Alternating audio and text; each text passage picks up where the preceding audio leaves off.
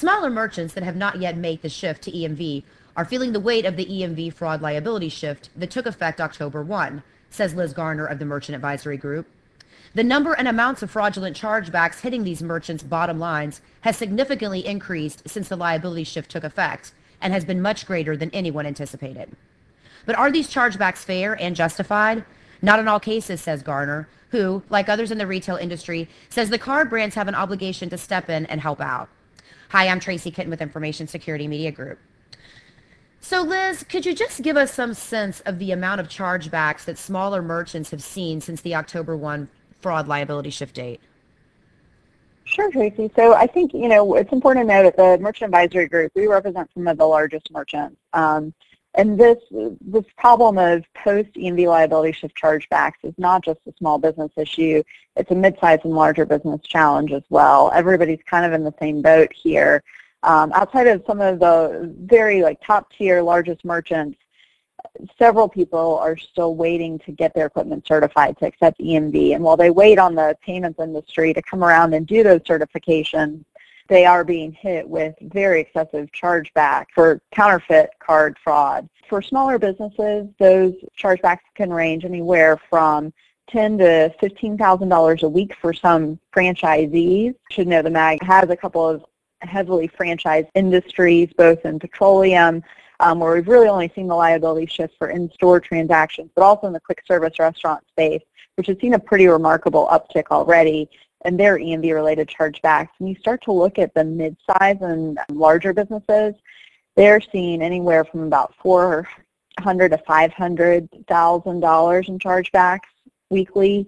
And for some of my larger merchants, it's up to a million plus chargebacks per week. So this has been a huge huge liability shift. And I think for us, it's just evidence that EMV to date hasn't shrunk any of the fraud that's really out there. It's just shifting it right now, which isn't the overarching purpose of deploying the new technology. So let's talk about some of these larger merchants because I find this, you know, more than a million dollars a week in chargebacks just extraordinary. What we've been told is that the larger merchants, for the most part, have been able to make the liability shift. But you're saying that we still see quite a few significant sized merchants that have not yet been able to get EMV terminals up and deployed. Yes, that's correct.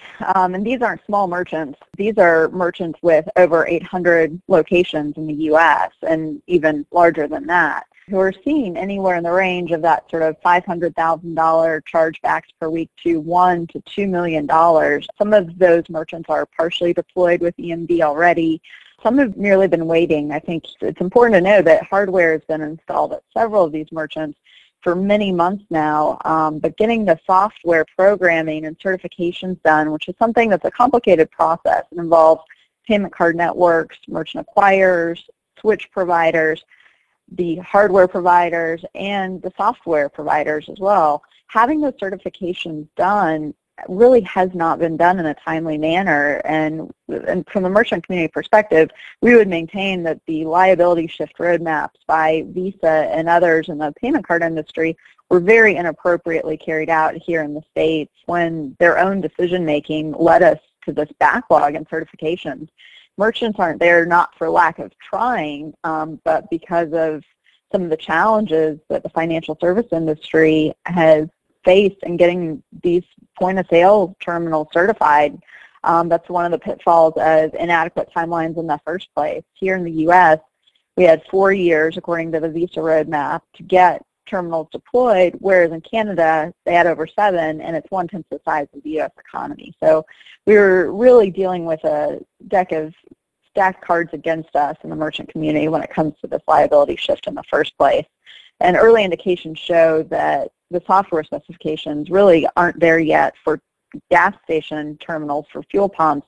And so it, those folks are going to be extremely challenged to meet their October 1, 2017 liability shift date, which is a huge deal because of the potential for magnetic stripe fraud at the point of sale that'll be ongoing and something that we call a fallback transaction. So people who have fuel pumps are going to have big decisions to make as to how they proceed in allowing certain types of sales um, once that October 1, 2017 liability shift date goes into effect. Liz, in the past you and I had talked about the differing types of certifications. And I know that debit certifications were a big challenge.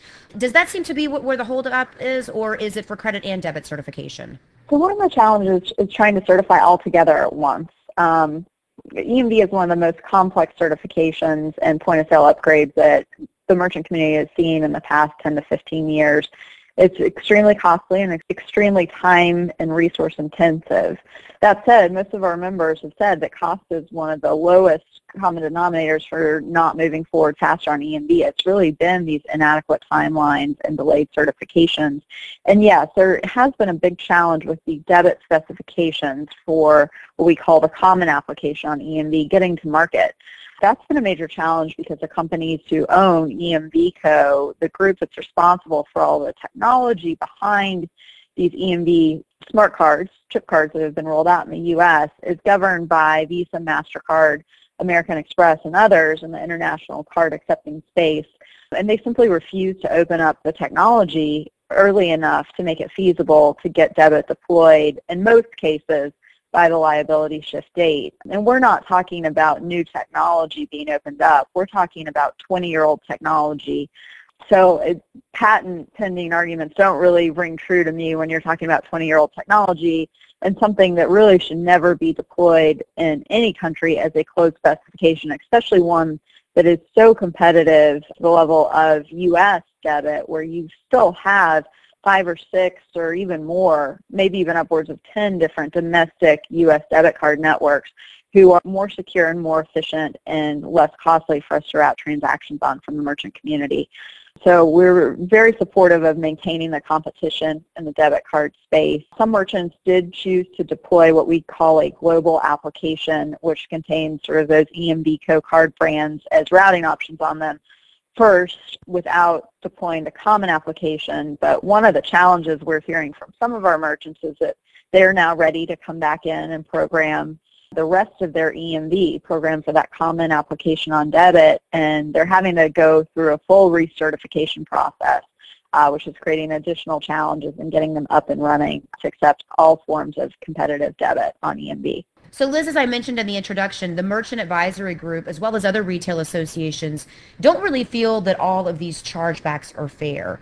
Would you say that the reason that most associations don't feel the chargebacks are fair is because of this backlog that we see in EMV certification? I think that's absolutely fair to say, Tracy. I think when the financial services industry, namely Visa and MasterCard, who put out their roadmaps first, set the roadmaps out for EMV um, and the liability shift, they really needed to have a plan in place where they and other stakeholders who were responsible for certifying merchants' uh, capability of accepting EMV could get there by October 1, 2015. And by and large, that roadmap hasn't been there for merchants, not for lack of trying. Many merchants who wanted to be EMV ready by that October 1 date had absolutely no means to get there. And without those means to deploy EMV, it's 100% not fair the merchant community for the card brands to employ the sort of catch-all liability shift that is dictated by them and nobody else, and we absolutely think that's unfair. So Liz, a recent lawsuit that was filed by two small merchants, and they actually made it a class action suit, these two small merchants, a grocer and a liquor store, both based in Florida, challenges the fairness of the EMV fraud liability shift date, claiming that a certification backlog on the parts of third-party point-of-sale equipment vendors is to blame. Um, and this is why smaller merchants have not yet been able to make the shift, much of, of what you've been saying here. What are your thoughts about this lawsuit? Do you think this lawsuit could be precedent setting in some way? You know, I'm not really qualified to comment on the lawsuit itself, being a non-lawyer, but I do think it does raise some important issues with the transition to EMV here in the U.S. And I think one thing that all of this activity is highlighting, including the filing of the lawsuit, is that the companies who own EMVCo, own and operate EMVCo, as well as the organization itself, really haven't been able to pull off a smooth transition to EMV here in the United States for that reason, we absolutely think they have no role whatsoever to play when you start to look at the transition to mobile commerce here in the U.S. and the deployment of some of the back-end technologies that accompany mobile commerce. In particular, I'm thinking of tokenization and other security technologies that really, they haven't proven their capacity to manage um, 21st century technology. Like I noted before, EMV is from the 20th century. It's the early 90s technology. And even then, it's been tremendously difficult to get it rolled out here in the U.S. They're the last organization that at least I think we should be looking at to move us into the mobile and digital space. We've got to look outside the box because they've proven through the EMV transition that they're completely inadequate to manage that process for mobile. So Liz, uh, going back to, to some of this discussion surrounding the chargebacks, David Matthews of the National Restaurant Association mentioned during an interview that I conducted with him last month that the NRA didn't feel that all of these chargebacks were legitimately quote unquote fraud, that some of the chargebacks were actually friendly fraud that the issuing bank just wasn't taking time to investigate, and then in other cases some of the chargebacks were merely miskeyed transactions that again issuing banks just weren't taking time to investigate. What are your thoughts there? You know, we're still looking into that, Tracy, but we'd agree with that early assessment of it. Um, we have major concerns that there's very limited transparency into how and why these chargebacks are being charged back. We saw a bunch of interesting items, some of which have been corrected, but we had one brand who was charging back chip-on-chip transactions after the October 1 liability shift date because of a technical glitch in their system. We had a, another brand who was allowing transactions that were initiated in late September but cleared in October. So those would be predominantly signature-based transactions to come in and have an EMV code, reason code chargeback. That for some merchants has been fixed where the merchants had noticed that. I'm not sure it's been fixed across the board for smaller and mid-sized merchants. We have seen all sorts of interesting shifts in chargebacks to things that you don't expect to see, such as a merchandise not received chargeback in a card present in-store environment. A merchandise not received chargeback is traditionally for a card not present transaction where somebody orders something on the internet or over the phone to have it shipped to their home address or business address. So we are seeing some interesting things pop up in the chargeback space. It's absolutely clear that there needs to be more transparency around what's happening and that somebody who's an unbiased third party really needs to do an assessment of what issuers are doing in the space. And we, we don't think Visa and MasterCard have served the community well in their policing role of that either in these early stages here in the first six months of liability shift. So do you think that the onus should fall back onto the card brands to do more policing, as you put it? That's a really tough question. I think if, if they want to perpetuate the chargeback system as it exists, then absolutely. The chargebacks exist because of Visa and MasterCard network rules that were created to help balance out a fraud-prone signature card environment. And by not going to EMV chip and pin here in the United States, at least putting pins on all cards, the card brands have put American businesses and consumers at undue risk for continued fraud. Uh, the Kansas City Federal Reserve put out a study about chargebacks earlier this year that basically said chargebacks are non-existent on PIN transactions. So by not taking the international roadmap to chip and PIN here in the States, uh, the card brands have done a disservice to U.S. commerce.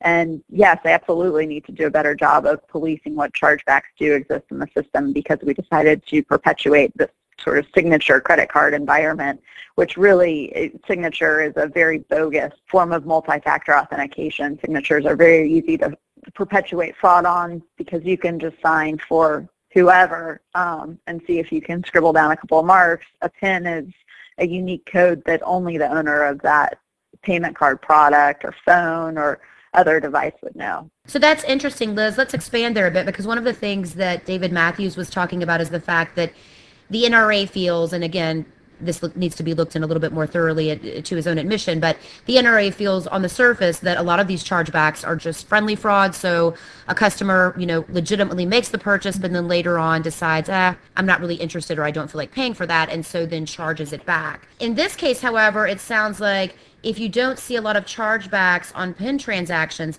then that would suggest that because we're using signature-based transactions, that most of these chargebacks are fraud. It depends. I think that a, a very similar landscape as to the previous one where you look at the rate of fraud loss on PIN transactions in a magstripe environment, and it's about three basis points according to some Federal Reserve data from 2014. It's closer to 11 or 12 on signature. Um, so fraud traditionally is significantly higher on signature-based transactions. The difference here is when you look at EMV and the liability shift, merchants were never on the hook for counterfeit card present fraud. There's always been a shared component of card present fraud and fraud losses in the system overall, with merchants bearing about 40%. That number jumps remarkably for internet sales and some mobile commerce sales to 70 to 100% of fraud losses that merchants were bearing prior to this. But when you look at the way the counterfeit card present liability shift went, that card present counterfeit fraud on signature-based transactions, which is so high, uh, can now be pushed off to the merchant in a lot of cases, which is what I think we're seeing more and more, um, particularly in sort of that quick service restaurant environment where you know, you weren't seeing fraud on a $5 hamburger before. That was really unique, and you're starting to see a lot more, a lot more sales get charged back, and in a lot of ways that doesn't make sense because that fraud on the $5 hamburger isn't necessarily happening now. And I think that's giving a lot of rise to concern as to, well, what actually is happening there? And there's not a lot of transparency around that right now, unfortunately. And so moving forward, Liz, do you see organizations like the Merchant Advisory Group stepping in in some way to help, I want to say lobby, but maybe just nudge the card brands or maybe even the acquiring and issuing institutions to address these chargebacks in a more transparent way? We have been having some constructive conversations with the card brands surrounding EMV chargebacks and EMV liability shift. I think we are cautiously optimistic that any of those conversations will actually result in any restitution for merchants who've already seen a tremendous uptick in their financial losses going towards EMV-related chargebacks. But we're hopeful that at least some of the technical glitches that I was explaining before can be worked out by working more closely with the credit card networks um, and encouraging them to come up with fixes with their issuers. I do think that a slightly less unbiased third party does really need to have more oversight into how issuers are managing chargebacks. Visa and MasterCard, who essentially have those big issuers as customers, are not the right party to do that. And in turn, EMVCo isn't necessarily the right party to do that either. I think that is something that regulatory entities here in the U.S. really need to start investigating. And in Congress, uh, the House Small Business Committee has held some hearings on this, but there hasn't been anything really comprehensive since kind of mid fall, mid to late fall last year that's come back in and looked at some of the issues that are raised in the lawsuit that you mentioned. And I think, you know, that might be the next step forward is to start to increase awareness of what's happening in EMV. Some pictures have been painted in the press that it's, you know, this this rosy transition, and it's absolutely not that. It's one of the top three things keeping the MAG members up at night has been this EMV transition. Well, Liz, I'd like to thank you again for your time today, and I hope that within the next couple of months, perhaps we can talk again to uh, to get an update on where chargebacks are and what the industry is doing to address them. Great, as always. Thanks for having me, Tracy. Again, we've just heard from Liz Garner of the Merchant Advisory Group. For Information Security Media Group, I'm Tracy Kitten.